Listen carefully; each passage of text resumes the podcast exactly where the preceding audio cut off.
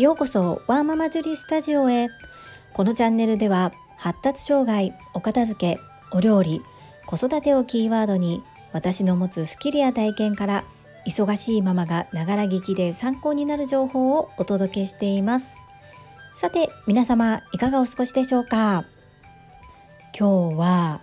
今年一番というぐらいすごく気分の沈むというか気分の悪い電話応対に遭遇してしまいました。そのことが原因でなんとなく一日そわそわしたりなんとなくもやっとして過ごす羽目になってしまいました。皆さんは嫌なことがあった時どのように気持ちを整理されていますか？私は人に聞いてもらったりそしてまあ、これはちょっと後で贅肉として残るんですけども食べ物に走ってしまうことが多いです。そんなこんなで本日のテーマは心の整理の仕方についてお話ししたいと思います。最後までお付き合いよろしくお願いいたします。私自身は今日半日以上その電話応対のことそして相手に言われた言葉相手の態度によってこう何度思い返しても腹が立つような もうちょっと怒りをどこに持っていったらわからないっていうそれぐらいもう本当に2021年の中の締めくくりっていうぐらいものすごく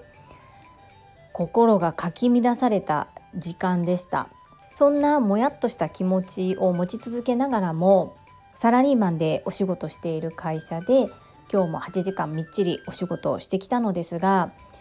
ちゃんと決められたことを守ってやるべきことをやって期限内に仕事は終わらせて帰ってきました。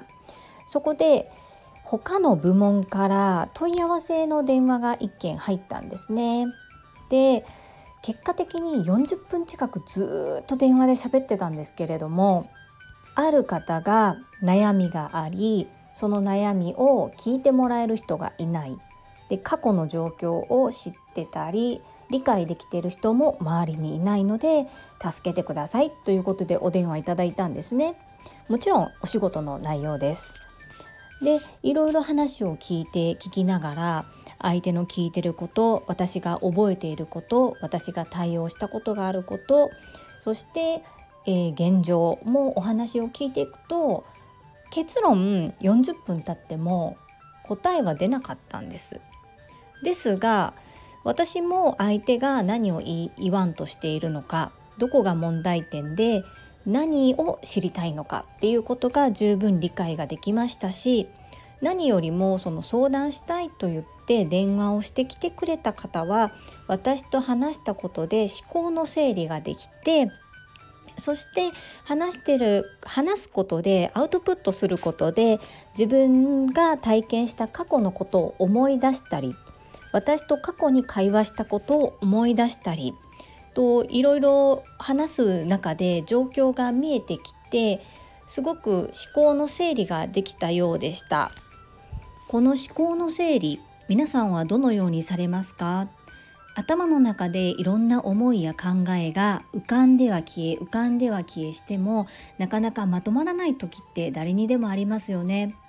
ここで自分で思考の整理ができる方っていうのは書き出すということをされてる方が多いです。手帳に書き出すパソコンで書き出す紙に殴り書きで書いてみるどんなやり方でもいいんですけれども一旦全て頭の中でごちゃごちゃと考えていることを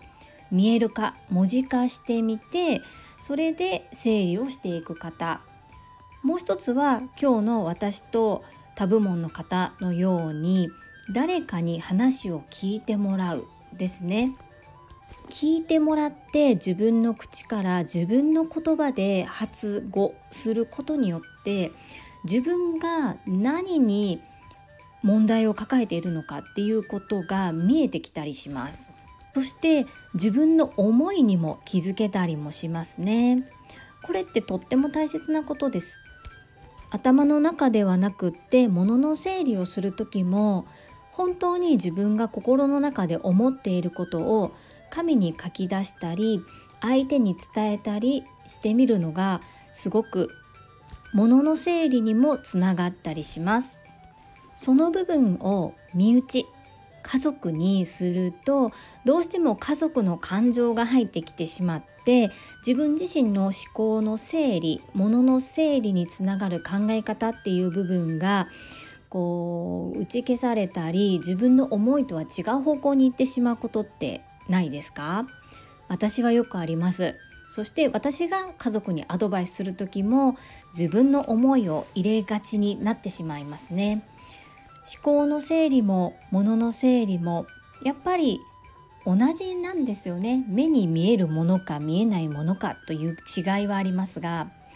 そこが自分が苦手だなと思っておられる方は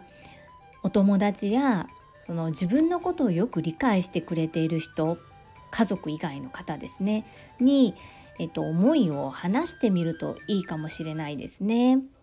そういう方がいないんだという場合はお片付けのプロ私たちのようなセール収納アドバイザーに相談されてみるのも一つだと思います私たち整理収納アドバイザーは断捨離屋さん闇雲に物を捨てさせるというふうに思われがちなんですけれども基本的にはファシリテーターと言いましてお客様に寄り添ってサポートする人間なのでよくよくお客様からヒアリングさせていただいて片付けたい方の気持ちそして思いを真剣にお話を聞いた上でどのように進めていくのがいいのかというのをプロの目線でご提案していきます。そしてご提案したものに対して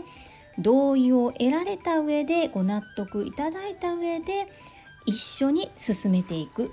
寄り添ってサポートして一緒に進める。そんな方法でやっていきますので是非本気で片付けたい方そして自分がどう考えているかもうよくわかんないってなっちゃってる方思考の整理としてでもいいのでご相談されることをお勧めしたいと思います皆様の参考になれば幸いです本日も最後までお付き合いくださりありがとうございます皆様の貴重な時間を使ってご視聴いただけること本当に感謝申し上げます。ありがとうございます。ママの笑顔サポータージュリでした。